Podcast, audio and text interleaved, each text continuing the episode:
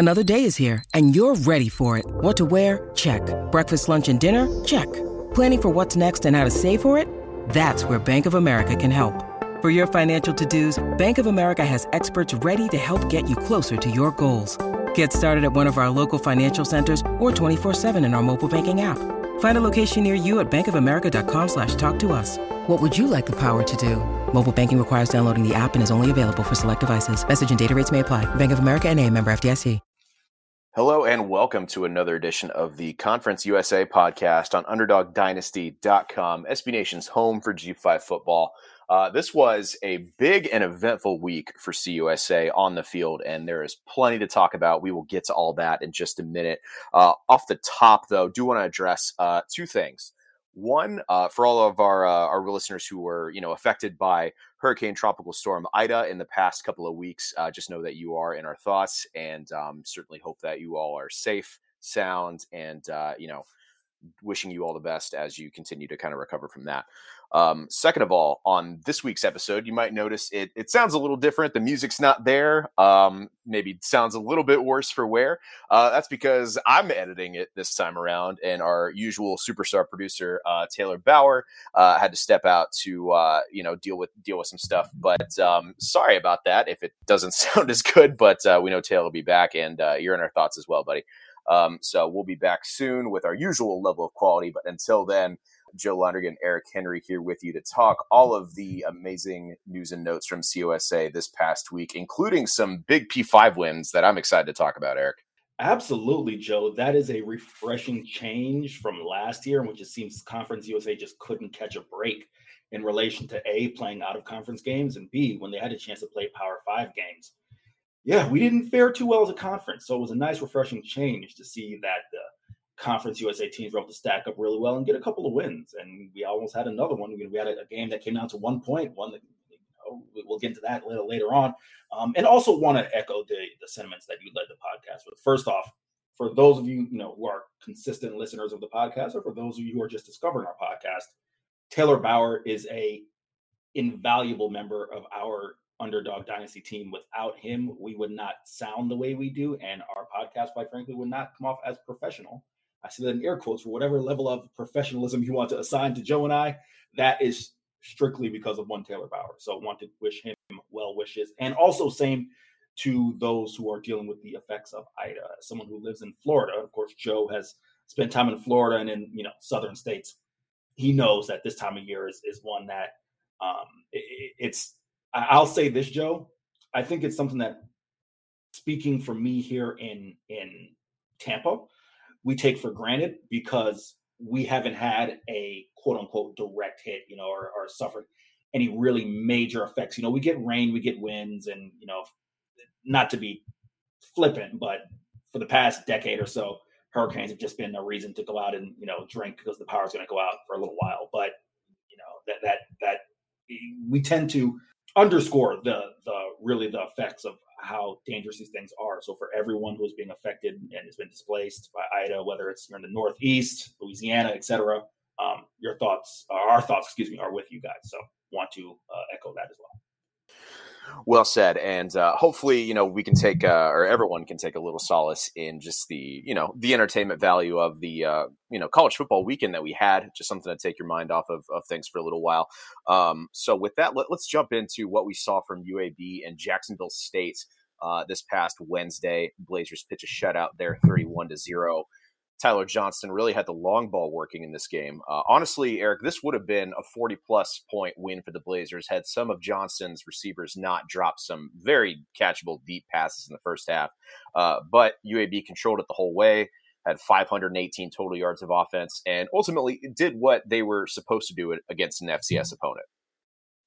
Yeah, no doubt about it. And Joe, really quickly, not just an FCS opponent, but a very, very tough competitive FCS opponent in Jacksonville State, one that, as I mentioned in last week's podcast, defeated FIU. So they already have a history of pulling the upset against Conference USA teams. And not only that, they have an NFL prospect in Zerrick Cooper at quarterback. So listen, and I think I mentioned that Josh Samuel, former Western Kentucky running back, is on that team as well. So not a, you know, team that you're just going to take for granted, but UAB really put together an impressive performance. I saw when I was watching that game, some of the social media reaction was you know, the fact that the game was 0-0 after one quarter. But as you mentioned, there were some plays left on the field from the UAB receivers. But you mentioned it, Joe. The long ball was really going, and that's something that, as I've talked about, is really a staple of Bryant Vincent's offense. And I know I've kind of made a point in talking about the yards per attempt and how that kind of plays a factor in completion percentage. And that's why I am here doing this podcast. And Bryant Vincent has a uh, coaching gig, which he's paid handsomely to run an offense, right? Tyler Johnston goes 17 of 21 for 320 yards, two touchdowns. So certainly an impressive performance. Don't know that we can expect that on a weekly basis, but overall, Joe, if they can get any semblance of that 60, 70% of that, right? In terms of 17 for 21. What's that? 80, 80%, shade under 80% of memory, if my quick math is correct. If Tyler Johnston's completing 65% of his passes or higher, and they're getting the running game from Jermaine Brown Jr. and DeWayne McBride, UAB is going to be right there, right? So in that case, in in, in conjunction with their defense, so uh, definitely good things for them to build on as they move into uh, next week and the next opponent. For sure. And one of the things that uh, impressed me, in addition to Johnston's overall level of play in this game, was just the way that, you know, um, their running back by committee situation really seemed to be working in their favor. I know a lot of people were concerned about how they were going to replace the production that Spencer Brown brought to that offense last year. There was one other thing that was very entertaining about this game, and that was the fact that we had two longtime best friends in Bill Clark and John Grass uh, coaching against each other. And one thing that especially tickled me about this during the broadcast was they told the story of how Coach Grass introduced Coach Clark to his wife at an O'Charlie's some uh, 20 odd years ago. And I guess the way that Coach Clark's wife tells it was uh, he was wearing a fresh pair of acid wash jeans that he forgot to take the tag off of. And the funniest thing about it to me was I guess she went home and told her mom, like, this is the one, like, immediately knew. And that's just, that's very silly, but a very sweet, like, suburban love story. Yeah, yeah. Well, I, I, you say suburban, I'll say a very southern love story because it involved O'Charlie's. you know, if, uh, for those of our listeners who may be in different parts of the nation, of course, our, most of our CUSA cities, uh, Joe, pretty much every CUSA city you think has a no, well, never mind. Miami doesn't have no Charlie's. Boca doesn't have no Charlie's. But outside of that, the rest of our CUSA cities have O'Charlie's. So they understand that that is a, a very uh, regionally unique restaurant and chain. But yeah, as you mentioned, the, the acid wash acid wash jeans, excuse me, easy for me to say. And and you gotta love the fact that he forgot to take the tag off, right? We've all pulled that move. I know I have. The best thing about that whole thing for me was I feel like O'Charlie's got more goodwill from that one mention than Apple D, Applebee's did in this whole weekend with their god awful commercial, whatever that was about Oreo shakes and I, I have a whole rant I could go on that I was honestly probably saving for the middle segment about that that damn Applebee's commercial. Joe, neither of us need to get in trouble because I don't know what the ramifications are of us both ranting about Applebee's because I have strong feelings about Applebee's as well. And and before you transition, Joe, just you know a, a quick shot to one of our listeners, uh, our buddy Tintin. I'm sure he has some stories about uh, Charlie's and, and how he met his spouse. So uh, he'll he'll be sure to DM me on that one. Uh, go ahead, Joe. the, the last thing I'll say about the Applebee's commercial, and then I promise I'm done with it. One of the one of the lyrics is two straws, one check, girl, I got you. If you're taking a girl to Applebee's on a date night, you damn well you damn well better be paying. Like that should go without saying. if you're if you're older than the age of 17, you're yes. Yes. But anyway, um, UAB two of us are, are, are never welcome to Applebee's ever again. Go ahead, Joe. I don't Chili's all the way. How about that? Well, yeah, not that I ever have any desire to be in Applebee's. But. uh, so UAB gets half, things half price apps after ten. All right, sorry. Let's do this podcast. Sorry.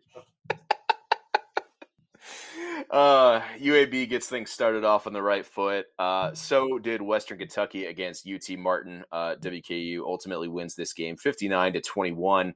Uh, Bailey Zappe throws for seven touchdowns and 424 yards through the air. Uh, great way to start the season for the Tops. But there were two things in this game that bothered me, Eric. One was just the sloppy start overall for Tyson Helton's team. Uh, had some penalties and a lost fumble that really prevented the Tops from breaking away early. And the second was the run defense. Uh, UT Martin had the ball for about eight minutes longer than the Tops did, and uh, the Skyhawks earned over 200 yards and two touchdowns on the ground. And that is going to have to improve quickly because guess what? You have Army and a really good rushing offense on the schedule next week. Yeah, no, you make an excellent point there, especially when you talk about Army. The best way to neutralize that air raid Zach Kittley Bailey Zappe offense is to hold the ball, keep the ball out of their hands. Army is more than equipped to do that. Joe, before I give my synopsis of the game, I just want to ask you one thing, and I, I guess I could have saved this till after, but it's just kind of burning on my brain now because I had a chance to watch that game back. Any part of you a little bit? It, listen, I don't want to make a mountain uh, uh, out of a molehill about one game. D'Angelo Malone, two tackles. I don't think he had a tackle for loss. It's one game, but neither he nor Juwan Jones were able to get to the quarterback. And you would think against an FCS opponent that they would be able to. I don't know. I mean, listen, those guys are premier pass rushers in CUSA, and, and Malone, we all think is an NFL prospect. I just any part of that trouble you? at don't. Yes and no. Ultimately, I did expect his stat line to be a little bit better than it was, but based on watching that game, it kind of seemed like once they realized that the middle of Western Kentucky's defensive line was especially vulnerable to the to the run, they just kept going at it. Um, whereas when they tried those like you know tricky little sweeps around the edge, Malone was there, and the the corners and the outside guys were typically like right there to stop it. Uh, or if they weren't, then the play ensued. But ultimately, it seemed like as the game went on, UT Martin was favoring kind of inside runs uh, as opposed to going around the edge because they knew what was waiting for them. No, no, I hear you, and that's something that we can talk about. West Kentucky really hurt by the loss of Ricky Barber, who is now playing at my alma mater, UCF. Joe, really quick, had a uh, Conference USA assistant coach, a Conference Conference USA offensive line coach, tell me that Ricky Barber was one of the top interior defensive linemen that they played against. You're talking about a guy who was a freshman last year, so it goes shows how good he was, and the Tops really missing him on the inside. But just as far as the rest of the game is concerned, yeah, it was a slow start. That first drive in particular for UT Martin, led by Keon Howard, of course, another former CUSA quarterback, one who spent some time at Southern Miss, and most recent stop was Tulane. But yeah, I mean, they had an excellent first drive, drove down the field. It looked like they were going to be able to make a game of it for a little bit. And of course, that has to give Tops fans a little bit of a a pause in their heart and getting another FCS opponent's going to come into Houchens Smith Stadium and you know maybe have a chance to pull off the upset. But all in all, Bailey Zappe did what he expected, and I just really, if there's one thing, Joe, that's my biggest takeaway from this game, and I said this on another podcast.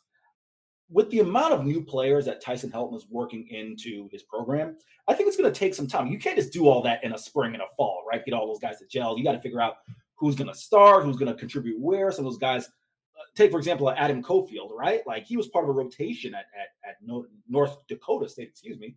Uh, he's coming in maybe a little bit more of a feature role, right? Like guys have to figure out their roles and, and adjust to that.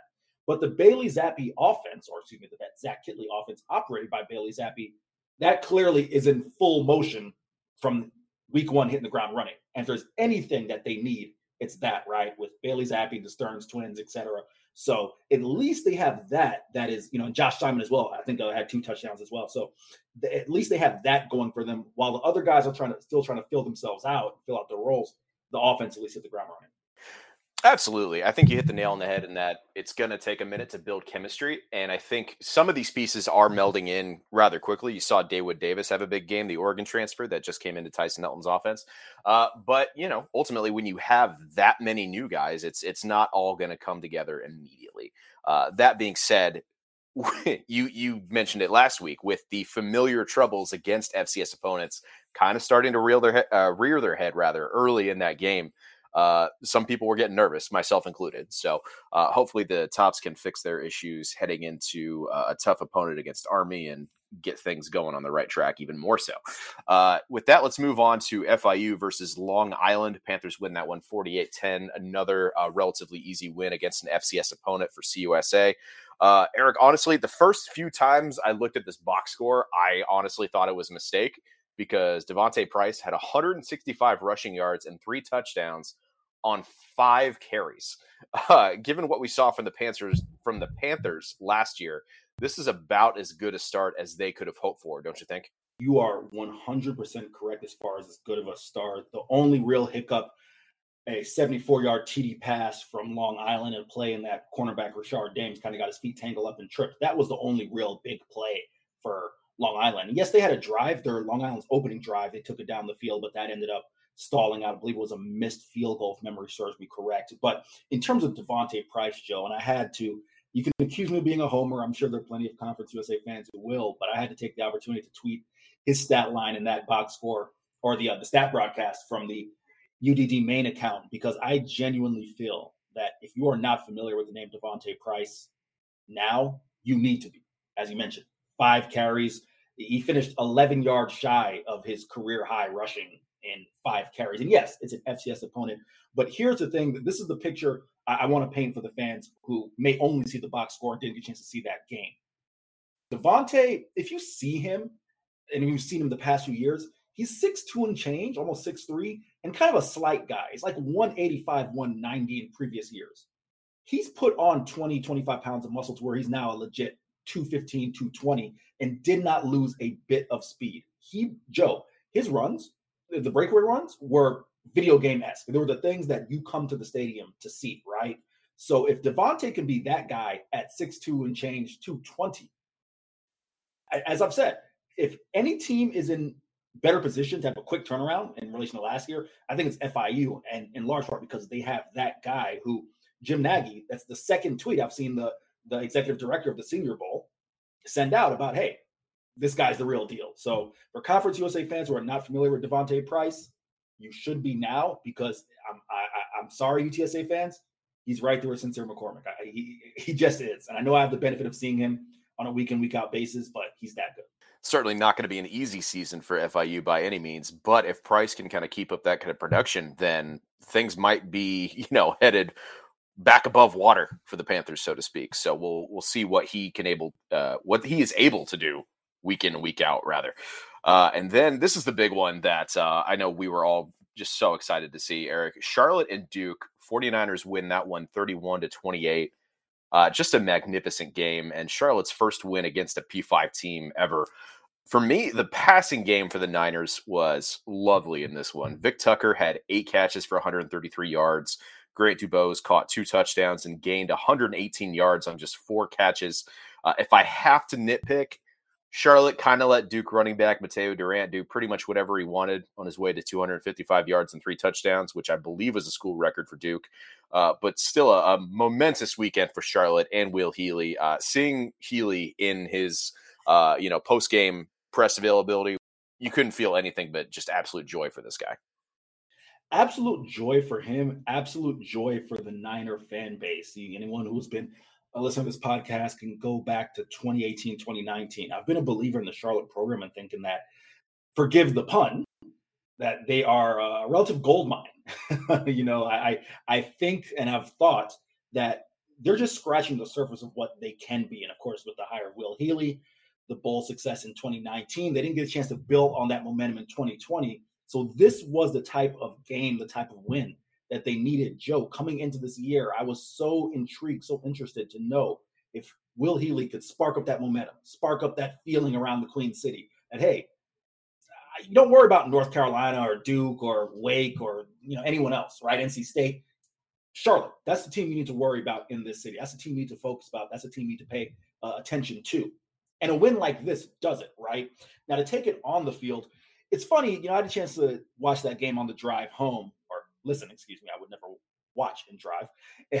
and uh, I heard the the analyst there, uh, Corey Chavous, did a great job on the broadcast. But Corey Chavous was talking about the receiving game for for Charlotte, and he made kind of you know an, an inference that you know they need to get Grant Dubose the ball because he had four catches for a buck eighteen and two touchdowns. And no disrespect to Corey, you know Corey, listen, he played a decade in the NFL at safety and forgotten more football than I'll ever know. But if there's one thing you and I know, that when it is crunch time, your ball's going to Vic Tucker. On that last drive for Charlotte, three catches. then he had two first downs. You knew in that money time, crunch time, Vic Tucker was the guy. So it, it just it was great to see Vic, you know, kind of show out on a big uh, national stage, and also paired with a number two. If they can have a one-two punch at receiver, I mean, look out for the Niners as that running game kind of gets going there with Calvin Camp and some of the other guys there um, who are kind of toting the rock for Charlotte. Forget the other running back right now. Uh, uh, Shavon McGarrican. There we go.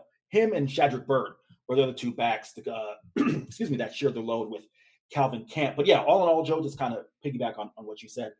A great win for Charlotte, just something that really boosts the energy. And, and for anyone who may have been undecided on, you know, Will Healy, whether he's the right guy or feelings on Charlotte as a program, I think that type of win gives you reason to buy in. It was just a great moment to see that fan base fired up. Jerry Richardson Stadium on display and, and great win overall for Charlotte.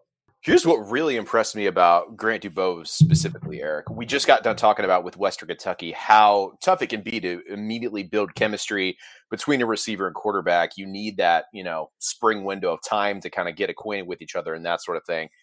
Grant Dubose came in from uh, I know he was at Texas A&M at one point, but he just joined the Charlotte program in the summer, so he didn't have the benefit of all of that, and then still came in in the biggest moment, uh, arguably of you know the history of Charlotte football, and turned in a, a fantastic day.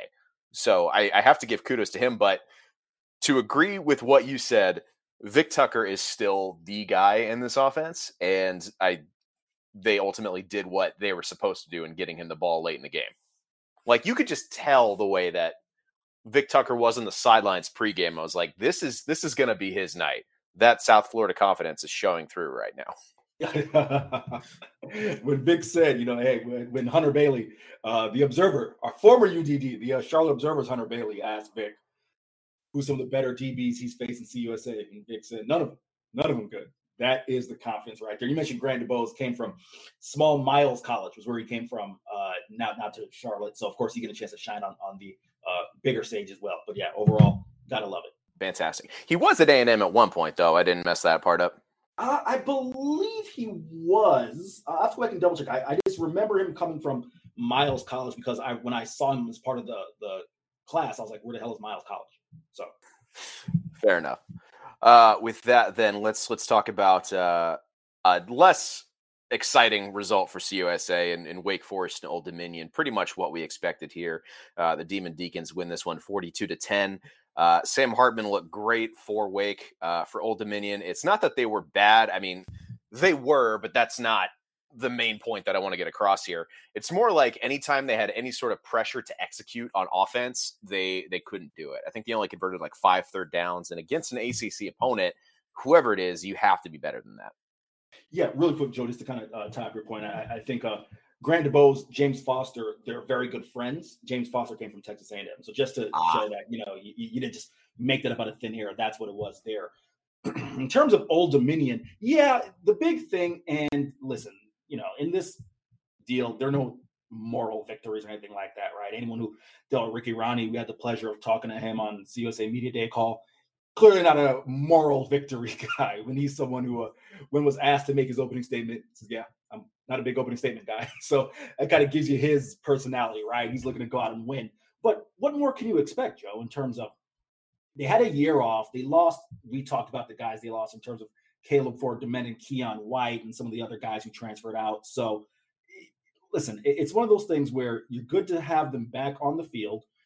The guys who have not played in a year, I mean, come on. I mean, you, can you imagine having a team full of transfers? that had to sit out a year, a team full of guys who had to, you know, miss a season because of a torn ACL or something. That's essentially what you're dealing with here, or, maybe not the torn ACL analogy because you can't, you're, you're rehabbing something, whereas they were able to practice. But you get the point, right? I think the biggest thing that I'm looking for, and of course, having the year off and then going against Wake Forest isn't a great indicator of this. The quarterback situation, I expected DJ Mack to look a little bit better, and maybe that's my UCF bias coming in, but also the fact that he's had excellent performances against the Memphises of the world when Memphis was a top 25 team and started a Fiesta Bowl against LSU. So I guess his two picks were a little bit disappointing. Hayden Wolff came in uh, to be to be the more proficient passer. But overall, just good to see the Monarchs back on the field, and we'll get a better read on them as they you know play games against more formidable competition, or at least maybe not more formidable because uh, you know in this case Wake Forest is very formidable, but in this case competition that's closer to where they're at in terms of talent. Absolutely. I, with Old Dominion, like I think they can only get better, and there's definitely talent on this team. It's it's just unfortunate that they had to start the year against a, a, team in Wake Forest who offensively has just been consistently getting better and better and better and better the last five or six years. And ultimately, I think they're, you know, obviously better now than they have been in the last few years, and that's saying something. But with that, then let's move on to a little CUSA SEC action. Uh, Florida and Florida Atlantic Gators win this one 35 to 14 in the swamp. Honestly, I liked what I saw from N'Kosi Perry in this game as he threw for 261 yards and a touchdown. Owls honestly did a lot of good things in this game on both sides of the ball, but there is a reason that Florida is now a top 10 team after this week. But FAU took a step forward here, I think. I think Willie Taggart has this team going in the right direction. Listen, I, so Joe, just kind of bringing after full disclosure here.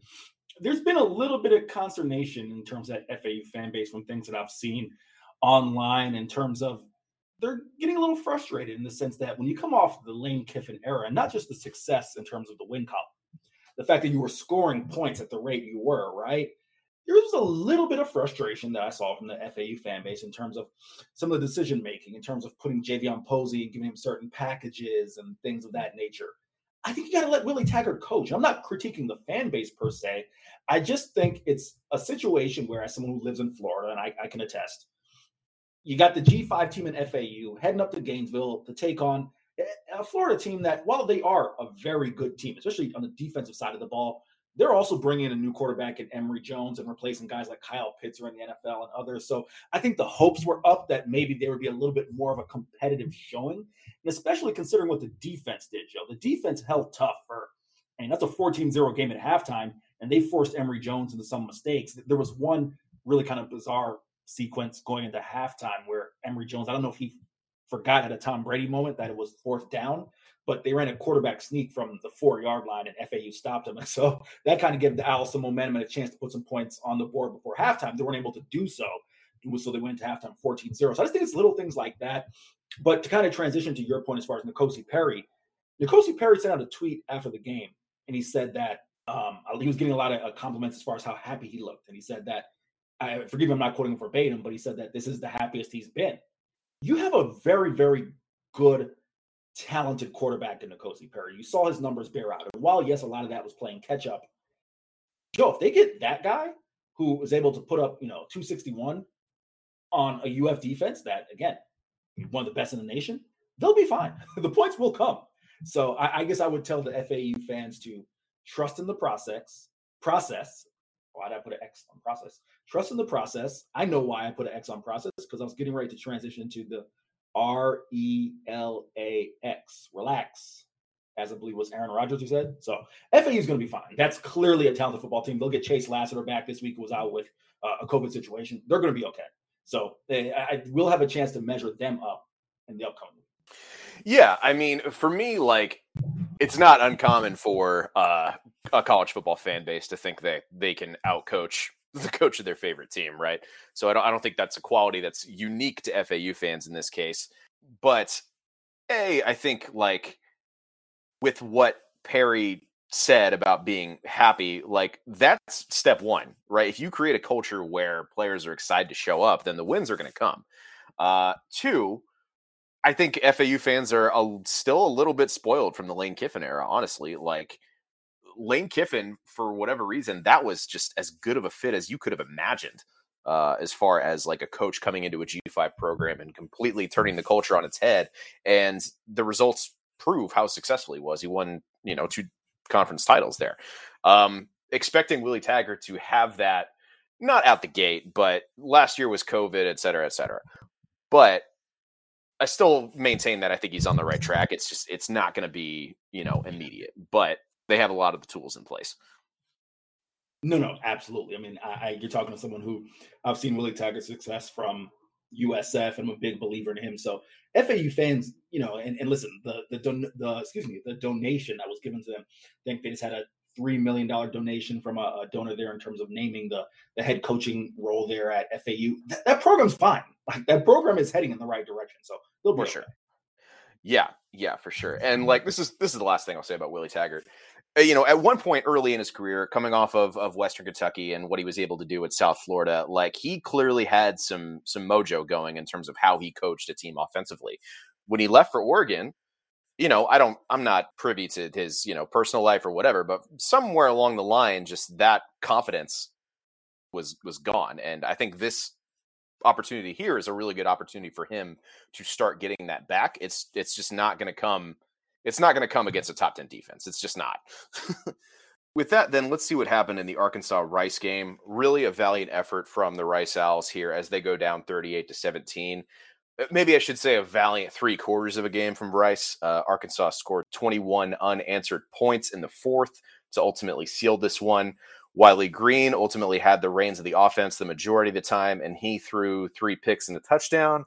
We did see Luke McCaffrey a little bit, but he only threw the ball 10 times and completed five of those passes. So, all in all, still some work to do for the Owls. But the fact that they were really like in control of this game for three quarters says a lot about, you know, where Mike Bloomgren's brought this team over the last year or so. Yeah, Joe, this is where we're going to disagree a little bit. And I'm not sitting here saying that Rice is supposed to go in and defeat Arkansas, right? You know, we can.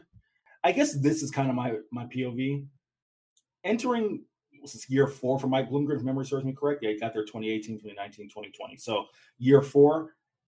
I think they're a little bit past the moral victories. I'm not saying that that's what you're saying that that they should have, but we saw them go in there and defeat Marshall, right? We saw them do that last year, and take them for four quarters.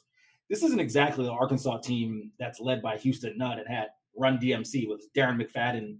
Who, was the Felix Jones, right? Were those the two running backs uh, when they had a you know an excellent team? It's not quite the world beater Arkansas. Uh, Sam Pittman's looking to rebuild that program there.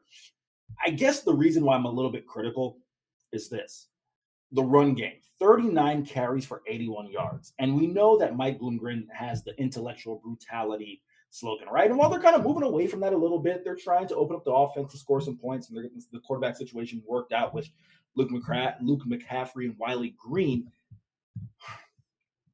At some point, you got to have a bread and butter and an identity, right, Joe?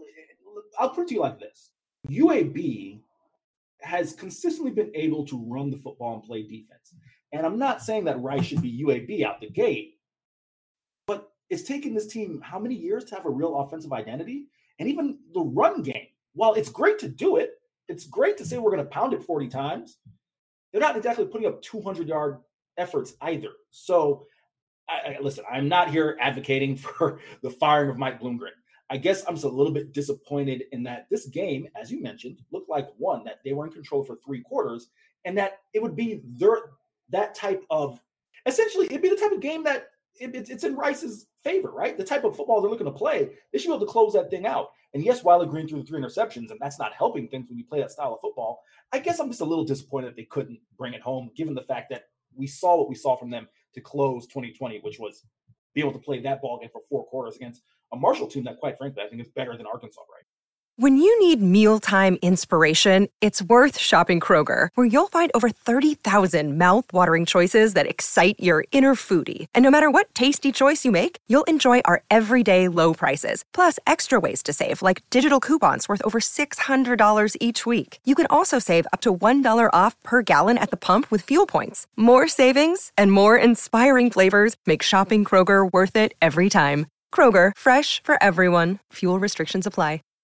Yeah, I mean, I think that's fair. I think that fourth quarter for them just was so like you watch the other three quarters of that game and just they were doing a lot of things right, but ultimately my biggest issue with Rice's offense has been this. It seems like Bloomgren is really trying to like run the same exact kind of offense he ran at Stanford without Stanford level talent, right? And like there's only so much you can do in that system if you don't have, you know, Christian McCaffrey type guys, right? Like, it, you know, Luke McCaffrey is not his brother, unfortunately. So, uh, I mean, ultimately, maybe it'll come together. I think it will eventually, but I don't know. Look, if David Bailiff was still at the helm going into this Arkansas game, I would have said like, you know, Arkansas by 30 or 40 or whatever. But right now, like yeah, Bloomgren is is definitely. It seems like it's like two steps forward, one step back with that program. They kind of get things going in the right direction, which was what we saw in the first three quarters of this game, and then they just you know completely die in the fourth quarter. So mm-hmm. they just need to get those things tweaked a little bit and get back to like that competitive brand of Rice football that this fan base so badly wants it to be. And that's a, a great way to kind of you know put a synopsis of what I'm saying in terms of it does feel like there's two steps forward, one step back, right? So, but you make a great point when you talk about the end of the David Bailiff era when they went, I believe, four and twenty in the last two years. There, yeah, this one probably would have been Arkansas by sixty. So in that sense, you know, baby steps. But I I, I can understand the the Rice fan base if they're saying, hey, you know, we wish that fourth quarter hadn't gotten away from us because the game was right there for the taking.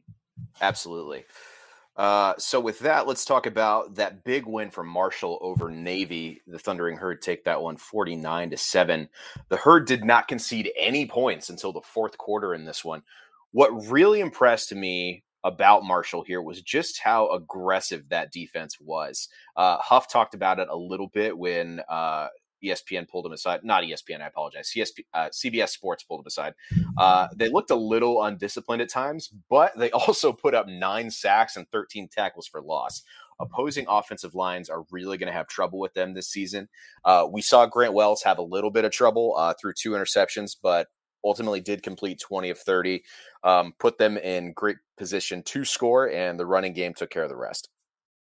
Yeah, as you mentioned, Grant Wells did have a little struggles there as far as the two interceptions.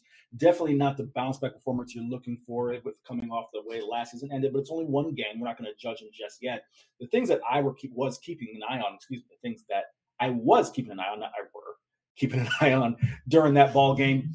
A, the fact that they were able to get nine sacks against a team that's not looking to throw the ball that much, of course, they had to being down as they were impressive, especially when considering the fact they're losing guys like Darius Hodge, who you know one of the premier pass rushers in Conference USA last year. So they're able to do that. And look at Eli Neal with three sacks. It's like he's stepping right in there as far as the linebacking, you know, history there at Marshall goes. And then the running game, right? You want to see how they're going to be able to replace Brenden Knox. And you know, when we had Coach Huff on, he's mentioned that it's going to be a combination of guys. wasn't looking to as far as tipping his hand just yet, as far as would be the running back there. And you get Rashad Ali, who had four scores, then Sheldon Evans, who had two scores. While not necessarily a great output, 30 carries for 101 yards, at least you see some level of okay, they have a system in place that they're going to, you know, kind of work with as far as replacing the tremendous output that Brenden Knox would uh, would have there. And then the receivers, you know, Corey Gammage, Lee Keaton, they put up their yards. Xavier Gaines is one of the most special weapons of all of CUSA. So clearly, to come out and beat a Navy team just the way they did, you know, you would think if they beat him 21 10 or 21 14, it's like, okay, nice little win for Marshall. Let's not, not get too excited.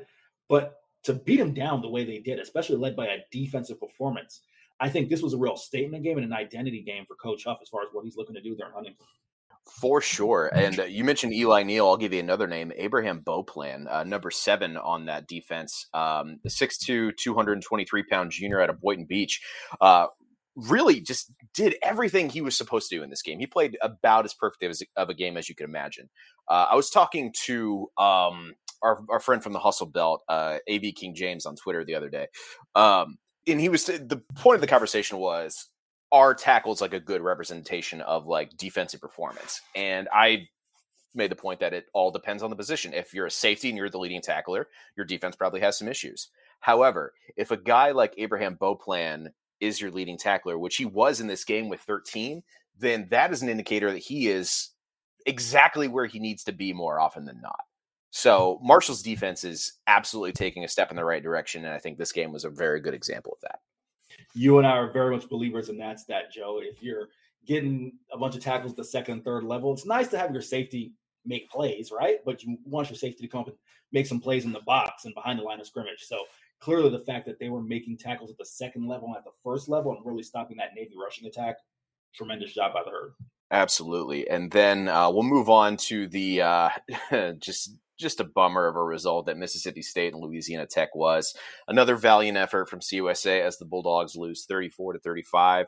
Couldn't quite hit that last second field goal to win. Uh, but I'll tell you this, Eric, I was really impressed with Austin Kendall in this game. He gave what I would call a, a gritty performance, ran for 68 yards, threw for 269, three total touchdowns. Um, just by the end of this game, you saw that that white uniform just covered in, in mud and you know paint from Mississippi State helmets and whatever else. He he really put himself out there. You can you know debate whether or not that's like the healthiest course of action, but he wanted to win, and you know I'll, I'll respect him for that. Um, And the last thing I'll say about this, you know, Skip Holtz's team has some heart, but they really had something of a, a defensive collapse there in the fourth, similar to what we saw in the Rice Arkansas game. Yeah, Joe. I mean, one of the things that I kind of noticed, Tyler Grubbs was kept relatively quiet. He had six six tackles, a sack, and a tackle for loss, but he's a guy who's very capable of you know double digit tackles and a couple tackles for loss. BJ Williamson had a nice game, you know, the six tackles, and he had a tackle for loss as well. But you just would hope with the talent they have with Williamson, Tyler Grubbs, Trey Baldwin, Ezekiel Barnett, et cetera, that they would have found a way to close. And unfortunately, they just weren't able to, giving up the 21 points in the fourth quarter. And listen, it's it's a Mike Leach offense. You know that they're capable of putting up points in bunches, right? But it's just one of those things where, as we talked about in the game with Rice, just not able to close and do it for four quarters. To kind of piggyback on what you said with Austin Kendall, I think the thing that I was most interested by, and I want to run uh, this by you, different, get your thoughts on this you're talking about a guy who he started some games at West Virginia and had some, uh, you know, a little bit of playing time, but he's really looking and is on his presumably his last shot to live up to that four or five star potential.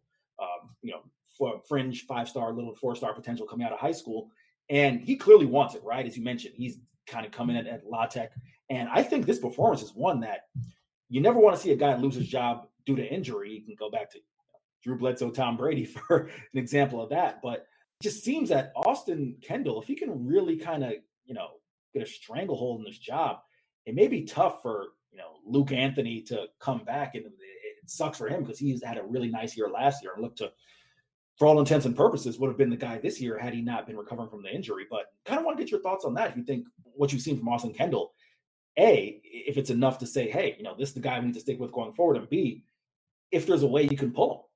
Yeah, I mean, look, I Austin Kendall. I, I, mentioned how good he was. I think if he is able to stay healthy, I think he's the guy you got to stick with right now. Um, and granted, like based on what I understand, I don't even know that Luke Anthony is healthy enough to even like be ready to go if Austin Kendall did get hurt. I believe second on their depth chart right now is redshirt sophomore Aaron Allen.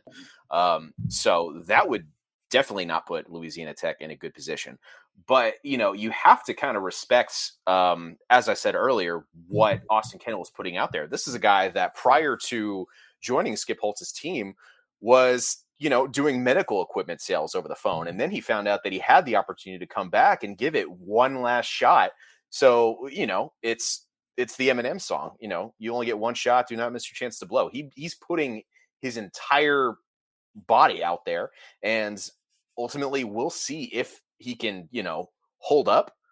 But I understand why he's playing the way he's playing, and we'll see if he can, you know, maintain it throughout the course of the season. But ultimately, he might have to adopt a, a different playing style, stay in the pocket, find those uh, all those really good receivers that Louisiana Tech have. Smoke Harris immediately comes to mind, who played fairly well on uh, on Saturday. Uh, and then ultimately that also comes down to Louisiana Louisiana Tech's offensive line. Can they, you know, put Kendall in situations where he doesn't have to run the ball as much as he did on Saturday? So we'll see. Hey Joe, really quick, I, I don't want to let the point you made kind of go unnoticed here. You talk about Austin Kendall played his five years of football, as I mentioned, started some games at West Virginia, but you mentioned that he had a medical sales job, and I the great piece in the Athletic talks about how he relinquished his company car, his gas card, his laptop, and sales territory to pursue a sixth year of college football. The reason I emphasize that, Joe, is I think it gets lost just the dedication and what football means to some of these guys. Because if you present all of those things that I just mentioned to any 21, 22, 23 year old coming out of college, they're not giving that up. As a matter of fact, that's better than what a lot of 20, 21, 22, 23 year olds are getting out of college, you know? So let's not just breeze past what Austin Kendall gave up. And hopefully that'll be there waiting for him should, you know, professional football not be in his future. But just to give that up, I don't want to let that just go understated because that's kind of like the goal for a lot of people in their early 20s coming out of college, you know?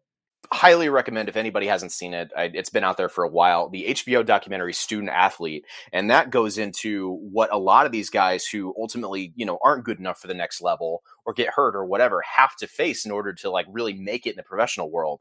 And a lot of them as this documentary points out get nowhere close to as good of a, a professional setup as austin kendall had in his sales job. So the fact that he was willing to give that up to come back for a sixth year of college football and just give it one last ride and see what happens is is nothing short of admirable. So we'll see how well it pans out for Louisiana Tech over the course of this season, but it has my attention. I'll say that. Un- undoubtedly, Joe. Know, it's a great point to mention that documentary because those are things that plenty of people are working for. So glad you were able to get that in there as well. Yeah, I mean, like, and I don't want to go on a rant, but there's, you know, the guys in that documentary, you know, end up like picking up trash and like, you know, having to drive like multiple states in a day to coach at camps in order to make ends meet and live in their cars. Like, it's not pretty. Some of these guys, what some of these guys end up having to go through, and you know, it's it's great that Austin Kendall at least has clearly has the professional uh, aptitude to have a career like that waiting for him once his football days are done. And with that, then let's talk about Middle Tennessee and Monmouth. Uh, Blue Raiders win this one 50 to 15. Uh, Bailey Hockman played very well in this one. He finished the game 17 to 22 for 215 yards and three touchdowns. Uh, this is really what MTSU needed to do against this type of opponent. A lot of questions around uh, Rick Stockstill right now and what you know it, whether or not he's still able to lead that team at the caliber that he was a few years ago. But this is a really good start for them. Yeah, listen, I I might be in you know in the minority here. Okay, so Rick Stockstill, I believe, is now three games over 500 with this win, right? And plenty of people can judge his body of work and say, uh, should he be the guy? Should they have made a move? I, I listen. I think at Middle Tennessee, and maybe Joe, this can be a broader discussion as far as our views on what Middle Tennessee State is as a job overall.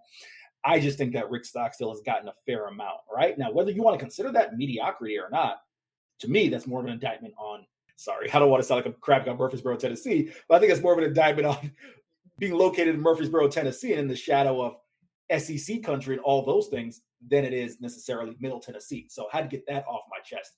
In relation to this game, the only thing that I think surprised me a little bit was the lack of efficiency running the football. And the only reason I say that is because when I asked Rick Stockstill Conference USA Media Days about his lack of productivity from the running back, something that I'm sure fans of this podcast have heard me mention multiple times, he talked about how he really wanted to get the running backs going, get that production back up. And yes, it's only one game, but against a Monmouth and FCS opponent, we got Frank Peasant with five carries for 27 yards, Brian Anderson three for 25, Chaton Mobley four for 24, Amir Rasul seven for 18, Martell Petway, three for six.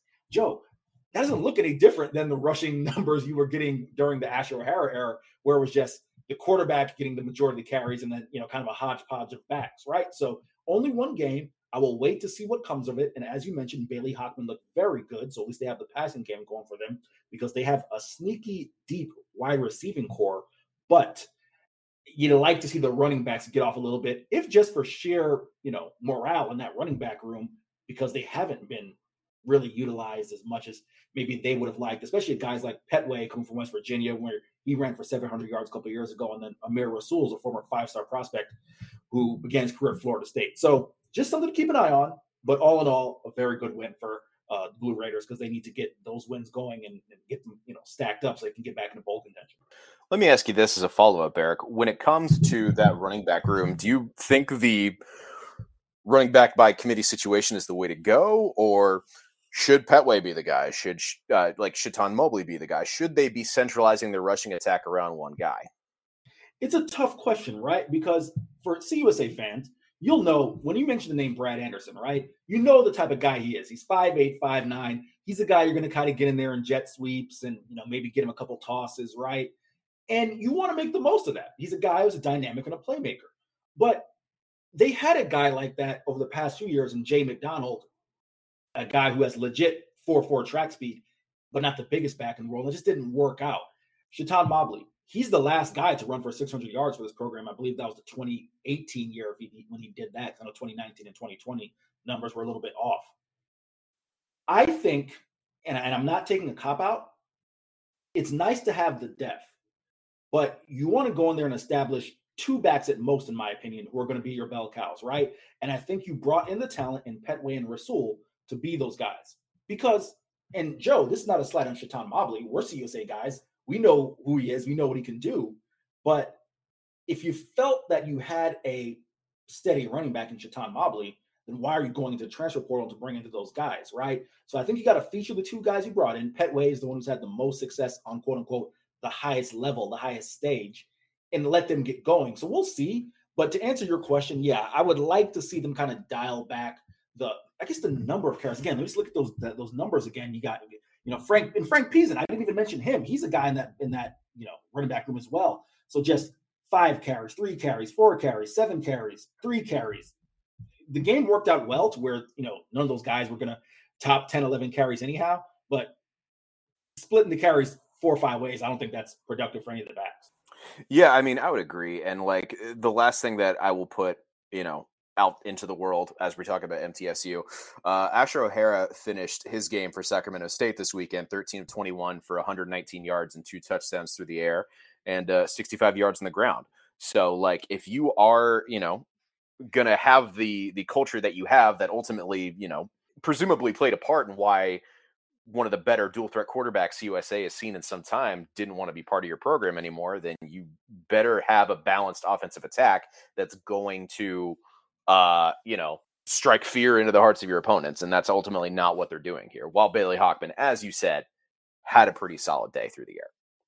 Yeah, Joe. And the thing is this, right? It's almost kind of a dozen here or six and six in terms of the offense was going to shift because Rick Stockstill wanted the offense to shift, right? And with Tony Franklin no longer being part of that program, it, it, it probably made the most sense for Asher O'Hara to depart. But as you mentioned, when you decide to go down that route and you look at some of the things that, and it's only one game, we don't want to come out and have a molehill there will be opportunities at the end of this year to truly evaluate whether or not that shift in the short term was right. But I can just say from speaking with Rick Stockstill media days, he was very emphatic about the need for that shift. So we'll see how it plays out. We'll see what uh, that shift has in store for them when they play Virginia Tech next week, which we'll talk about a little bit later in the show. Uh, with that, then let's move on to the result of North Texas and Northwestern State. This was a 44 to 14 win for the Mean Green. Uh, defense did what they were supposed to do against this level of opponent. They'll have to be better against SMU next week. Uh, but Eric, DeAndre Torrey, the hype around him uh, looks to be very, very much deserved. 244 yards on the ground and three touchdowns in this one. So uh, they know they have that weapon going into next week's rivalry game. Listen, if there's one thing you had to keep an eye on when you lose Oscar the third to the ACL injury, when you lose Trey Siggers to SMU, they had a real three-headed monster last year, Joe, in terms of running back room, and that was just DeAndre Torrey. And we know, you and I, as guys who follow this conference, know the type of year he had in 2019 when he had 15 touchdowns and just under a thousand yards it always felt like he was capable of this kind of production, right? And then, of course, he had the follow up year. Excuse me, I think it was 2018 when he had that production. He, he had kind of a, a, down year in 2019, and then mm-hmm. 2020, you know, he kind of shared the room with two other backs. You just wanted to see if he's going to be able to bounce back and really build upon that almost thousand yard year. This is the type of game that does it. So, if DeAndre Torrey can carry the load, they don't have to be a three running back room. It's nice to have those guys, but if, if they can, if he can carry the load and help Jace Ruder or Austin Aune as they come along at the quarterback position, that is huge. And we saw uh, uh, that Jace Ruder got the majority of the of the um, of the playing time. They were going 10 to 21 for a buck 31, one touchdown, two interceptions. So gotta keep an eye on that. But if they can give it to DeAndre Torrey, or as his Twitter handle is Torrey Boy, which is one of the better Twitter handles in all of CUSA, they're gonna be in great shape. And then my other takeaway only 14 points allowed. And yes, it is Northwestern State. So you probably say only 14. Why didn't they shut them out? If you know the defensive struggles that North Texas had over the past three years, 14 is a lot less than 40, which is what they were averaging last year, uh, allowing. So overall, really a good win for the Mean Green. Right, like you said it, like when you are only allowing 14 points compared to some of the results we've seen the last couple of years, this isn't just a moral victory it's a it's a complete victory but it's going to be a big upgrade in competition next week and in the following weeks so we'll see what they're able to do in that regard. Uh, and then uh, another marquee win for cusa this past week illinois against utsa 37 to 30 was the victory margin for the roadrunners here. Uh, I think the only people who were surprised here were Illinois fans. Like you saw on Twitter, like the talk surrounding this game going into the week, like is UTSA actually good? And everyone's like, yes, yes, UTSA is actually quite good. um, like, and very much better than Scott Frost, Nebraska at this point.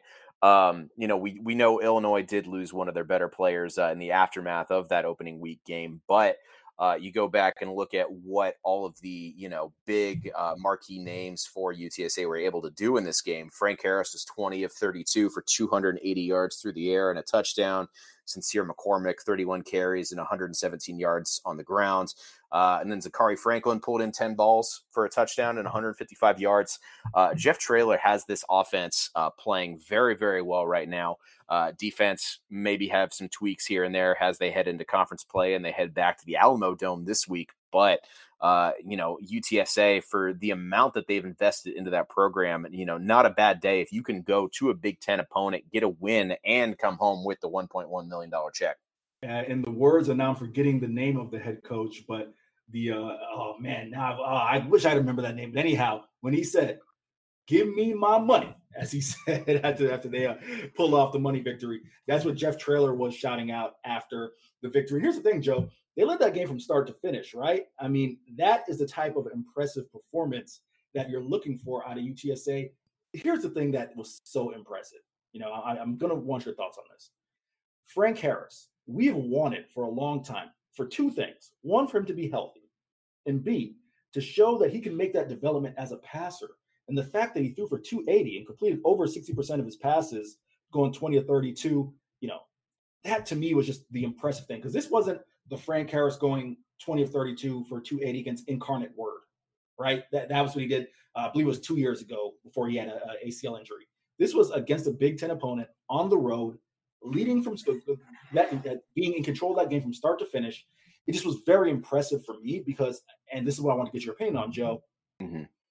They can win with Sincere McCormick. They've shown that. They did that last year.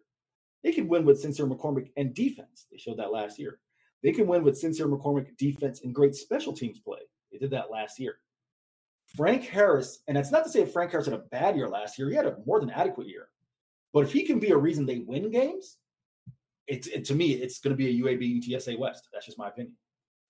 Yeah, there's definitely reason to think that, and it all you know is going to kind of build towards that UTSA UAB matchup later in the year.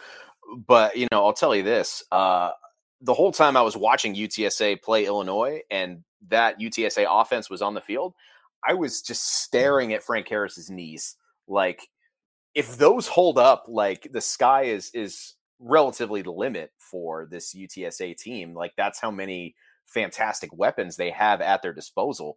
And like you said, they already have so many other weapons. If something were to happen to Frank Harris, uh, you know, knock on wood, then they're still in contention. But ultimately, when everybody is healthy on this UTSA team, then compared to like G5 competition, they're really, really good. So, like you said, like this Frank Harris led offense is really, really scary. And ultimately, if he can stay healthy, then they're going to be, I hope they get more like national TV games, frankly, based on what we've saw from them in this Illinois game. And which, by the way, you were thinking of uh, North Carolina A&T coach Sam Washington with the uh, bring me my money quote. Thank you. I need to clean that up for me, but all the points you made there are very excellent points. If Frank Harris can stay healthy and be the reason they win games, look out.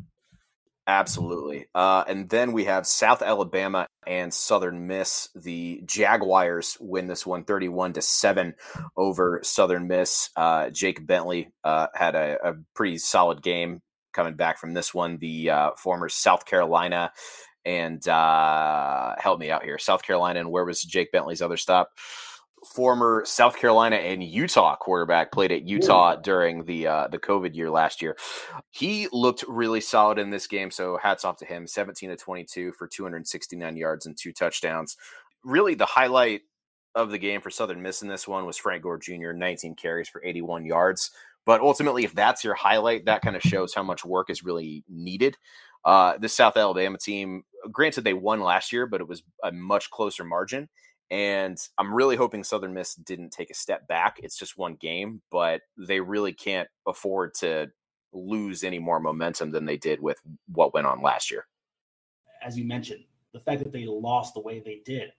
This was, and I mentioned it on last week's podcast, that going to you know Hancock Whitney Stadium was not going to be easy, considering South Alabama had the confidence and momentum of winning last year's game, right? So, and listen, that team, they're no slouch, right? They're a team, a program that's trying to build up some good equity of their own because they've had their struggles in the previous era. So the fact that they're out there and, and can beat a, I don't want to call Southern Miss and USA a rivalry, but in terms of regionally speaking, none of those teams want to lose to each other, right? You know, I'm sure they all think that they're better than the other in terms of their fan base and whatnot. And I did see the Southern Miss fan base a little bit disappointed. Want to give a shout out to Sippy Sports Show. He's one of the uh, better Southern Miss follows out there, but we had a shot at him in the in the stands, looking rather disappointed following the Southern Miss game. So yeah, all in all, I think that was one of the low lights for Conference USA in this weekend. Uh, a weekend that had plenty of highlights, but Southern Miss. It's only one game. It's the first game of the Will Hall era. I, I still think they'll look better than they did last year. And, and as I mentioned on previous podcasts, three of their losses were by less than a score. So, you know, despite all the turmoil, they still fought hard. I think they'll bounce back from this, but obviously not a good start. Yeah, I mean, I think that's fair to say. Like we've talked a lot about some of the offensive pieces that Southern Miss has that get us, you know, excited when you look at their schedule. But, you know, ultimately when you play these kind of regional opponents like you said, when you're competing for a lot of the same recruits, a lot of the same, you know, money if we're being real in terms of fan support and all that, like you got to have a better showing than 31 to 7. You just have to. I completely agree. Completely agree. It's a great point you make as far as just building up the the or not building up, but really trying to convince the fan base that this is something that they need to be invested in. That's a good point. And with that, let's wrap up the recap of last week with UTEP and Bethune Cookman. The Miners start the season 2 0 and finish this game 38 to 28.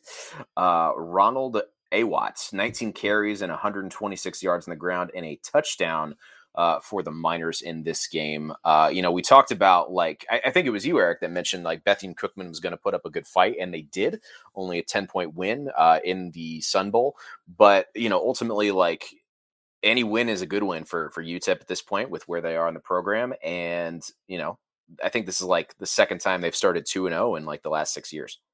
Joe, when you have a combined, I believe it's five wins over the previous four seasons Mm-hmm. Starting out 2 and 0 is never going to be a bad thing. Yes, both victories, one over New Mexico State and that program they've had struggles over the past dozen years.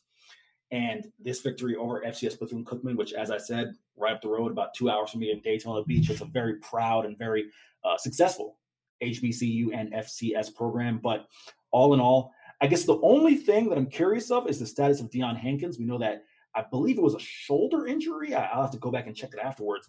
You know that he mm-hmm. didn't suit up. So Ronald Awatt more than capable of carrying the load. And as I mentioned, between him and Quardraiz Wadley and now Willie Eldridge, 14 carries for buck 18.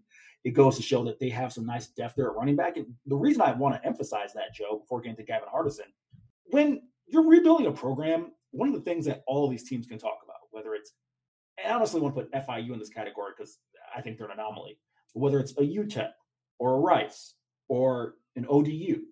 It's not that you don't have 22 guys out there or you know 25 you include your special teamers who can play. It's a matter of having 35, 40, 45 guys who can play, right? The depth. So the fact that they have three running backs who are seemingly, and, and really four if you include uh, um, Deion Hankins as well, it's just building up that depth at positions and especially key positions, skill positions, guys who are going to make an impact and score points those things will help you. I mean, they've always been, relatively speaking, solid in the trenches. When you look at Bobby DeHaro, has been one of the top linemen in CUSA for the past three years. It hasn't been that that's hurt them. It's just been the guys who can go out there and make plays elsewhere. So mm. good to see that. Good to see Gavin Hardison not throwing interceptions, three touchdowns. So something to build on. Yes, we would like to see the defense not allow 28 points to an FCS team, but as I mentioned, that's a proud and very successful FCS program. So you knew that they were going to go in there and not just roll over and you know not have any experience or be down on themselves if they got down 14 nothing. So uh, all in all, I, I, will say it, and I know I say it a lot, but good win for UTEP. For sure, that's a really good point about depth. Like when you look at where this program came from in terms of you know record and all that, the fact that, like you said, they have so many running backs in that stable is extremely interesting. And one thing I want to point out from this game, like we've talked a lot about how Jacob Cowing is like the main weapon in this passing attack. He only caught two passes in this game for what was it, 23 yards? And uh, granted, one of those was a touchdown, but given that they clearly have enough weapons to shift away from Cowing when, you know, based on uh, what I saw from this game, you know, Bethune Cookman had him relatively covered for most of it. So the fact that they have other options now is is extremely encouraging if you're a UTEP supporter. No, no doubt about it. And listen, just if you're a UTEP supporter, the fact that you're 2 and 0, Joe, if you look at the team's schedule, and I don't have a pull up in front of me. I just was looking at it in doing off-season previews. The fact that they're 2 and 0 and that gives them four wins away from bowl contention. Here we got the schedule right here. So they're going to play at Boise, right? That one you're probably going to give to Boise. New Mexico, you got to think that's a toss-up game, right? Then they play Old Dominion, which, as we mentioned, returning to football after a year off. Southern Miss. I didn't have them winning that game, but that one could be a toss-up when you look at the way Southern Miss came out. I'll give Louisiana Tech and FAU and UTSA and North Texas. Give those games to those opponents. So I think they'll lose those four. But then you look at they have Rice and then UAB, right? So UAB, you're probably kind of lost right there. But between Rice, Southern Miss, ODU, New Mexico, that could be your four that you get to get to six, and that means you're bowling. It's very, very possible, as you said, and uh, you know, credit to to Dana Dimel and the way he's coached this team the last couple of games and being able to turn that around. All right, so that finishes up the recap for this week, and you know, Eric, we we talked about it a little bit off air, but like this opening weekend, it was a full slate. We have pretty close to a full slate this next weekend. Things are just more fun when there's this amount of, of G5 football uh, on in one weekend, even if we have to pack it into like Wednesday and, and Monday nights. Joe, I am, and this has been a long held belief of mine. Uh-huh. I understand that that game might not be the most nationally appealing, right? But when people are hungry for football, and I think people are especially hungry for football in in terms of the way that they experience it, specifically college football. The camaraderie, the pageantry, the tailgating, the full stands, the bands, all those things that I, I will admit, I was never I don't want to say I wasn't big on them, Joe. They just weren't a draw for me as much as I just like college football. I, you know, I, I, I think if you go to a school that's a traditional blue blood, maybe you get more attached to the band and all those things. I, I went to UCF, right? I graduated 2015. We had good success, but it wasn't like we're a traditional powerhouse like Michigan or et cetera. Um, but those were things that fans missed last year. And I think with the return of football in that capacity and, and with all those things back, I would love to see more G5 games just middle of the week. We've seen the success that the midweek MAC game, the MACtion, right? We've seen the success of that. I would love to just see whether it's a CBS Sports or you know, ESPN2, we could go down the list, right? FS1, just take a flyer on CUSA, you know, and and I'm being specific here when I say CUSA because, and, and Joe, we can get this discussion another time. Quite frankly, the rest of the G5 leagues, they have better TV deals, right? So, I mean, there's no other way to say it. I would love to see, we saw NFL Network do the, the, the one year with CUSA, and I thought it was great exposure, right? You know, maybe give whoever were to take a flyer on CUSA, a little bit of flexibility as far as flexing out games later on in the year that might not be as appealing. I know you want to showcase every team, and that would be quote unquote fair. But I just want to see this league get more exposure because, as you mentioned, I mean, look at the Duke, Duke Charlotte. That was great exposure for the league. Really fun, a, a fan base that really you know needed that opportunity to showcase what they can be. Jerry Richardson Stadium, I think, is one of the most top 15 or 20 venues as far as G5 football, as far as being a hidden gem, you know? So I'd love to see whether it's CBS Sports or, and of course, you know, there's the deal with CBS Sports now, but just I'd love to see a bit more of a, of a bigger platform take a chance on CUSA and just put them midweek and say, let's take a shot on these guys. You know, it's, it's one year. It's one year. What's wrong with taking the shot? Here's why I think that something like that would absolutely work with the widespread legalization of sports gambling that we're seeing in the US right now, the way that a lot of uh, recreational sports bettors, you know, do it now is, you know, you get off of work at whatever time, you sit down the couch, you open your uh, DraftKings or uh, FanDuel out here it's uh, like scoreboard there's there's a ton of different apps depending on where you are in the country but you just look at what's going on like all right i'll throw you know a five dollar bet on this game i'll throw a, a ten dollar bet over here and you know most you know responsible gamblers have a, a little cutoff but when it comes to you know a just the entertainment value you can't really beat college football so i have to think that in the us there's plenty of people who would prefer to bet on you know a weeknight college football game or, or watch a college football game than you know to you know terrible MLB teams on ESPN Plus or whatever. and then you factor in the fact that just some of these lines for these G5 games are so odd recently, right? Like Cyrus was talking about it on Twitter as well. Like some of these lines are like, oh, you know, what was it like? UTEP was like plus eight against New Mexico State or something like that. Like that was that was a pretty easy win. Like the fact that like people are still kind of figuring it out, like figuring out how to you know sets you know money lines and stuff for G5 football because they just don't get that exposure when you compare it to like G5 games. Like I really think there's a big opportunity here for CUSA and the G5 at large to you know jump on this and grow their popularity with those weeknight games because of things like sports gambling. Joe, you mentioned sports gambling. I will throw another thing out. I don't know if this happens to you, but the amount of college football fantasy sites that I get hit up on a routine weekly basis who are trying to figure out yeah. is guy X playing, is guy Y playing? And I had to say, you know, I can give you the mm. information to the best of my knowledge, but I, I don't certainly don't have an injury report. It's one thing that college football doesn't provide. You know, I wish I had one. If you get one, let me know.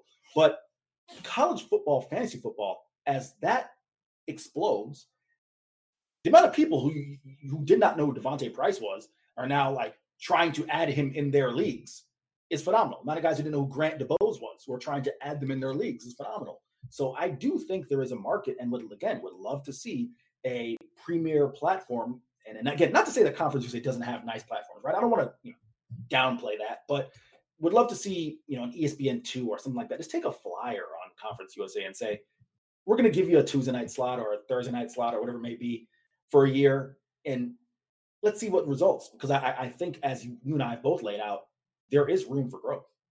Absolutely, and I'm surprised that fantasy college football is not more popular already. Like you look at fantasy football when it comes to the NFL, and if you are in a league that's bigger than like 10 or 12 teams, then you are getting deeper than a lot of the average football fan. Like you're getting into names that like a lot of like casual football fans like don't even like really recognize anymore. Like there was a there was a, joke on TikTok about it the other day where it was like this guy playing in a 32 team fantasy league and like his like third round pick was Frank Gore Sr. You know what I mean? Like with uh with college football fantasy, you have like so many more players to pick from. Like it, it I feel like those leagues can be so much more competitive just as someone who really enjoys fantasy sports like I do. Could not agree more with you in that case. Awesome. Uh, I think with that, then we should probably get into some previews because we're getting close to an hour and we haven't even touched that already.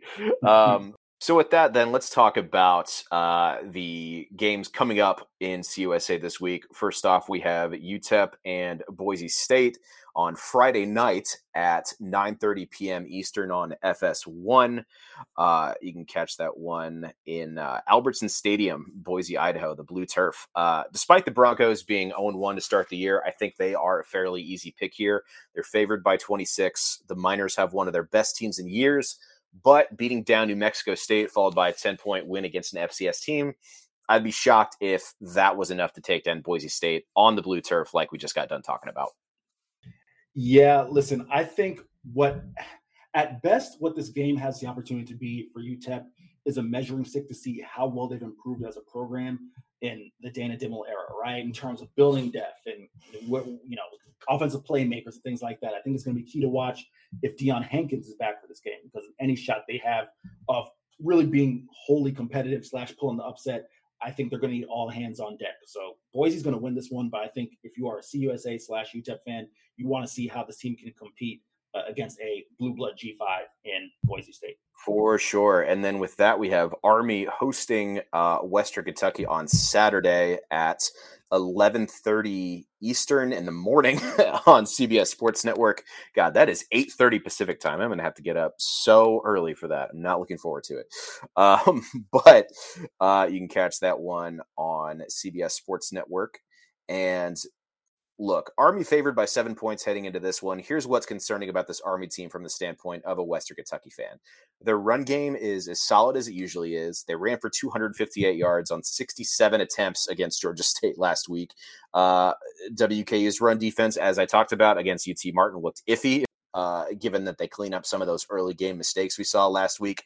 But if Army is able to control the clock and keep Bailey Zappe and the offense off of the field, then that creates some problems for the tops. I think I'm still picking Western Kentucky, but I'd be lying if I said I wasn't a little nervous. I am also picking Western Kentucky, and as you mentioned, Joe, 11:30 a.m. start time. I don't want to hear you crying about 8:30 a.m. We see that all the time in college. You know, get up early and and get up out there for tailgate. All right, so I don't want to hear you moaning, complaining about 11:30 start time, 8:30 your time. You'll you'll make it. You'll be fine. They, they have coffee, and I know you are a large consumer of the cold brew, so I know you will be fine. But with that being said, I am with you. I am give me the tops, and it's because I I firmly believe that Western Kentucky, their formula for victory, A, is going to be the passing game.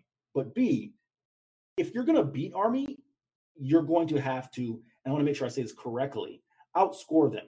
Meaning, that's not to say that Army's going to put up 45 points, right? That's just not the style of offense they play.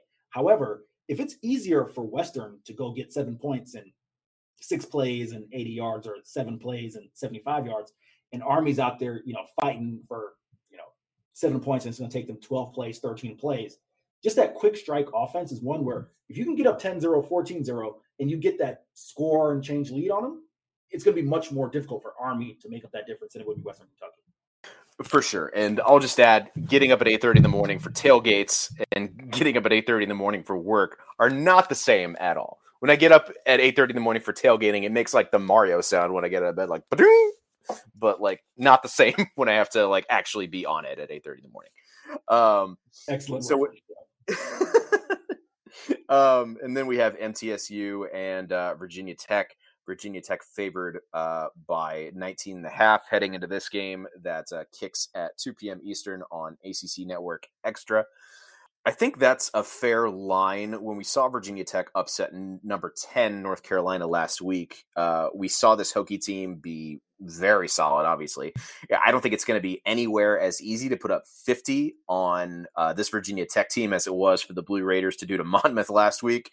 I think we get a better idea of what weaknesses this MTSU has after they inevitably lose to Virginia Tech, though we shouldn't expect a blowout, in my opinion. And hopefully they take it as a learning experience. Yeah, Joe, listen, I do believe that Virginia Tech will win this game, but I'm not going to lie. I was caught off guard by their upset of North Carolina. I didn't think that VT had uh, snowball's chance in hell. I thought was really high on Sam Howell and Mack Brown and company, but they went there and played a really good ball game. So if that's the type of team that they are, then middle has no shot. If they're a little bit closer to the middle of the pack AAC team, that or excuse me, ACC, wrong conference, that I, I, I thought they were, then I'll give middle a fighting shot. But all in all, I think Virginia Tech wins this game. I have to wonder if like Justin Fuente went into that locker room was just like, I'm begging you guys, like we got to get some big wins because some people are not happy with me and what I've been able to turn in the last couple of years. um, and uh, staying down south, we have uh, number two Georgia hosting UAB. Uh, you can catch this one on ESPN two at 3:30 Eastern. Uh, line is uh, Georgia minus 24 and a half with the over under at 46. Uh, look, this Georgia team is incredibly good, in my opinion. College football playoff shoe in good. Uh, defensively, in particular, I think they're going to give UAB a lot of problems. Uh, as high as I am on UAB within the context of Conference USA, I think they need to come out of this game just keeping everybody healthy and get that check for 1.8 mil in the bank immediately. I would love to sit here and pick UAB, like I picked UAB over UM last year. Of course, that win didn't happen, but Georgia's too good. Give me the dogs. We're in agreement on that one then. And then we have FAU playing Georgia Southern at home, uh, 3.30 Eastern. Uh, I believe that one's just on local TV. Uh, FAU favored by seven heading into that one look, the Owls are favored by only a touchdown, but I think they win by more than that. We saw Georgia Southern struggle at times as they beat FCS Gardner Webb in the opener. Uh, if FAU shuts down Georgia Southern's running back Logan Wright, I don't think they have too many problems. Uh, also, FAU needs to be more efficient on third down this time around and and take care of the ball. I think I don't I don't know that I talked much about that when we recap their loss to Florida, but those are the two things I think they really need to improve on. Yeah, when looking at this game, Jones, remember this is a Georgia Southern team that beat FAU last year. You're going against a very unique offense, Joe. How many times have you and I talked about on this podcast that you're going to face that flex bone, triple option, wishbone type of offense? And it's so hard to prepare for when you only see it once a year. I think it's so much easier to, easier to prepare for it, excuse me, when you have it the opening game of the year, right? Because then you can spend all summer and all off season focusing on that offense and you go back to normal. But when you have to have a one week shift and say, all right, guys, forget everything we've been trying to teach you about every other offense you're going to face this year. Learn this. Granted, FAU played them last year, so a lot of those guys who are a part of that defense are going to have some experience. But keep an eye on this game. Georgia Southern, they're starting Cameron Newsom at quarterback, and I know that name because he's a former Armwood uh, Armwood Hawk. Excuse me, I almost forgot the logo, the, the uh, mascot out here from uh, Tampa, Florida, one of the premier programs in the state of Florida. So he's a freshman and is taking over for Georgia Southern, who had some quarterback issues in the offseason as far as graduating some guys and some guys getting suspended. I think it's going to be a very tight ball game, but just because of the youth that quarterback there with Cam Ransom, I, I just think that FAU, if there's any shot at really them kind of living up, their, living up to their potential, excuse me, they need to get this win because it, it can ill afford to go 0 2, especially against a team like Georgia Southern, who they lost to last year. Completely agree there. Uh, with that, let's talk about Charlotte hosting Gardner Webb, the team that uh, Georgia Southern just barely beat last week. Uh, I don't have too much to say about this one. Charlotte's for real. Uh, they're playing another night game at home. Uh, that one kicks at six o'clock Eastern. You can catch it on ESPN three. And look, they should have no problem with this Gardner Webb team if they can keep Bailey Fisher, Gardner Webb's quarterback, in check, which the Charlotte D line is more than capable of doing. Yeah, Joe, they beat Gardner Webb 49 28 last year, and I think this is a better team than obviously, you know, uh, excuse me, I think they beat them in 2019, 49 28, and it's a better team than, than they had last year. Probably similar to that team in 2019 as far as how they look. So give me the Niners. And then we have UTSA hosting Lamar at six o'clock Eastern as well on ESPN three. Uh, runners coming off of one of the biggest wins in program history at Illinois, as we talked about. Uh, the Alamodome is going to be rocking uh, should be a pretty easy encore for UTSA. So I don't have too much to say about this one. Like we talked about, if Frank Harris is able to stay healthy and continue to be like one of the main features of this offense, then UTSA is pretty much unstoppable, including, you know, it, within the context of the G5 and definitely against an FCS foe like uh, Lamar. I think this game will be a great building block for Frank Harris coming off of the performance that I mentioned 280 yards against a Big Ten opponent to go out there and not only continue to develop as a passer, but maybe, you know, put up 100 yards as a rusher, right? Really get yourself going and get into the groove of this year. Give me UTSA. Absolutely agree. I, I'm nervous to encourage Frank Harris to run more given what I was talking about earlier with just like staring at his knees. Like it's like watching anytime you have somebody uh, coming back from that severe of a knee injury, it's like watching like a really close game of Jenga. You know what I mean? Like, is it going to fall? Is it going to like, you know, it's the same level of nerve wracking, in my opinion. Um, but then we have Marshall hosting North Carolina Central. Uh, you can catch that one on ESPN Plus. Kick is at 6:30 Eastern. Uh, look, as good as their win against Navy was, they need Grant Wells to be more accurate. I'm not worried about this game for Marshall by any means, but the Eagles are a team that can surprise you if you go to sleep on mm-hmm. them. That's how they beat Alcorn State in their opener. So if Marshall fixes the turnovers and their running game continues the momentum that they built in the Navy win, they'll be fine. Going to keep it short and sweet, Joe. Just want to see Grant Wells play good football and not turn the football over. Two things he hasn't been able to do coming off his last – what now four performances. So give me the herd and just want to see Grant Wells progress. Yeah, and then in Houston we have Rice facing the University of Houston on CBS Sports Network with kick at six thirty. Uh, with this one, Houston favored by eight. Uh, I'm pretty surprised it's not more. If I was a betting man, I would take that, like we were just talking about. Um, I think Rice showed a lot of made progress in that loss to Arkansas, like we talked about. And this is something of a down year for Houston, at least by their standards. But I think Houston wins this one because of Clayton Tune. Uh, but, I think it's going to be an entertaining game. The over under is set at 54. So we'll see what happens in East Texas. Yeah, as you mentioned, Clayton Tune there is one of the better quarterbacks in the American Conference, and they got guys like Mulbah Car, which feels like he's been playing football for 10 years. I remember when he transferred to Houston. So give me the Cougars. It's a tough break for Rice, who I am predicting to go 0 2 with them losing this game, but it, we'll see. I mean, it's going to really show what the program's going to be able to do if they can bounce back from these two games. But I do think Houston will get the victory. Then we have Florida International hosting Texas State on ESPN Plus with kick at seven Eastern. Uh, with this game, Texas State lost to Baylor by nine last week. Jake Spavital has that program on the right track, but I think FIU is a safe pick here. Uh, again, uh, game talk. FIU, rather, is uh, only by one point heading into this game with the over under set at 55 half. So I would look at that.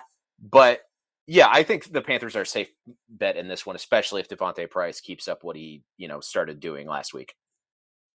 Texas State allowed 224.6 yards per game last year on the ground. D'Vonte Price is going to have a big game. I think the rest of the running backs will as well. But Joe, I am not so confident that this is going to be an easy victory for the Panthers. And let's not, you know, kind of bury the storylines here. There are a lot of storylines heading into this game. The Everett Withers Bowl. Everett Withers, current FIU defensive coordinator, led the Bobcats for three years, had a 5 and 28 record in his three years where he was dismissed 11 games of the 2018 season. His replacement in Jake Spavital, only one game better than him through the same period of mm. time in terms of 21 games. So listen, this is one for Texas State that Jake Spavital is like, hey, I got my brother's defensive coordinator. Uh, he's been there three years. We try and do everything, and I'm going up against my old replacement, and I, I need a bowl. I need to get to a bowl. I need a winning season. You don't want to start 0 2. Two teams who are in desperate need of good starts. So I'm going to take the Panthers, but I definitely think this is one that Texas State, when you talk about the old adage, like this team cannot afford to lose, for Jake Spavital, it could get ugly in San Marcos if you lose the guy who you replaced. Very solid point. Like that definitely adds some added intrigue to the game when you're talking about facing your old replacement uh, with Jake Spavital going up against Everett, uh, Everett Withers. Um, and then we have Louisiana Tech facing uh, FCS's Southeast Louisiana. Uh, you can catch that one on ESPN3 with kick set for 7 o'clock Eastern with this one, uh, Louisiana Tech are a safe pick here. I think we saw how Austin Kendall runs that offense. I think this team's got again the grit that they need to make the rest for CUSA West interesting. Uh, this Southeast Louisiana team can score a lot of points through the air if you're not careful. So the Bulldogs will have to have to tighten that pass defense a little bit. We saw them kind of crumble against Mississippi State in the fourth quarter in that regard. Uh, but ultimately, I think they come through with the win here. The Texters do with apologies to Southeast Louisiana, I believe they're the Lions, if memory serves me correct. Joe, they always remind me of the old like FCS Southeast when you played NCAA football. You know, in the FCS Midwest, yeah. the, the, unnamed FCS team. That's always who they remind me of. So apologies to the Lions, but I, just had to get that uh, wisecrack out. Now, give me Tech. I think uh-huh. this would be a great game for Austin Kendall to build on as he really tries to, you know, take that that starting role and make it his. As you mentioned, Luke Anthony and his recovery is still a, a, work in progress, and Aaron Allen is the number two. So definitely a good game for Luke Anthony and that defense to really break out. So give me the Bulldogs. And then let's move on to a rivalry game up in North Texas. SMU hosting the North Texas Mean Green at seven o'clock Eastern on ESPN Plus. Uh, with this game, a lot of energy going into it, given the rivalry, but SMU favorites by 22 and a half. Uh, the Ponies' fast paced offense put up 56 on Abilene Christian last week. I think both of these teams score quite a bit, but ultimately SMU are, are going to get more stops than North Texas in this game. And uh, that's why I'm picking the Mustangs. Joe, one of my favorite rivalries, one that as we had Brett Vito on in the offseason talked about, it's the rich kids and all their money and their cars versus you know the uh, the good old kids who go to UNT, the public school, right? Unfortunately, in this case, or unfortunately for Conference USA fans, I should say, not that I have anything against SMU. Give me the ponies. I think there's more well equipped to get this game. Not that I don't think that North Texas can't put up a fight, but I do think SMU will get the ball, get the win here. And then we have Old Dominion hosting Hampton at seven o'clock on ESPN three from SB Ballard Norfolk. Uh, I think Old Dominion wins this game. Hampton are by no means a bad team, but I think this Old Dominion this is this game is Old Dominion's best chance at a win all year, and I'd like to think they're not going to let that slip away. Listen, the Pirates of Hampton again, they are no slouch. They're kind of one of those blue blood traditional HBCUs that I've talked about, like Bethune Cookman. But I do think all in all, ODU is just more talented. They're returning to to SB Ballard Stadium return to football. That crowd in Norfolk is going to be fired up. That's actually a game I'm going to want to get my eyes on, of course, after the fact, because I'll be at FIU Stadium covering the Panthers. But give me the Monarchs, and I don't think it'll be close. I think they're going to come out too fired up and ready to not disappoint that home crowd after a year away. And then to wrap things up, we have Southern Miss hosting Grambling at 7 o'clock on ESPN3 in Hattiesburg. And uh, with this one, the Southern Miss just needs to show some signs of life, in my opinion. Grambling's offense is not as high powered of the lot uh, as a lot of the other FCS teams that we've talked about just in this episode. So if the Golden Eagles can't get this done at home, that's a problem. But uh, you know, look, as we talked about, I think they have a lot of the weapons, but the execution just has to be better than what we saw last week against South Alabama. Sure, absolutely. And uh, it seems like the, the I'm just repeating myself when I talk about traditional HBCUs. I'd be remiss if I didn't mention Grambling. It's one of those programs. But all in all, Southern Miss is just way more talented. I think Frank Gore Jr. alone should be able to put up a performance that should get Southern Miss the win. So I just want to see them build upon not last week, because I hope they throw last week completely out the door, but build upon last year, some of the late, the late season success they had in terms of beating FAU want to see them kind of, you know, get back to that type of momentum against Grambling and get the W. In the words of Ted Lasso, be a goldfish. Which have you watched that yet, Eric? By the way, and I don't know if you're a soccer guy or not. I, I am a soccer guy, but I have not seen a uh, Lasso. Okay, once you watch it, you'll kind of understand why. Healy reminds me a lot of him. I don't know if anybody else had that kind of feeling that's listening when if anybody watched Ted Lasso and then kind of watched a lot of like Healy's press availability after the Duke win, especially. But there's a lot of similarities, honestly. So I, it's worth your time. It's worth your time. With that, then we'll say once again, thank you so much for listening. Uh, to all of you that are, you know, in the aftermath of the tropical storm and all that. Once again, we say, you know, stay safe and hope everything gets uh, back to normal for you sooner rather than later. Uh, thanks as always to Taylor Bauer, who keeps us sounding good. Uh, hopefully, we'll have him back uh, soon, and he's in our thoughts as well. Um, and uh, with that, we'll be back next week to talk about some more uh, pretty exciting matchups for CUSA. And hopefully, for the sake of this conference, the momentum stays up. Happy football watching, everybody. We will talk to you very soon.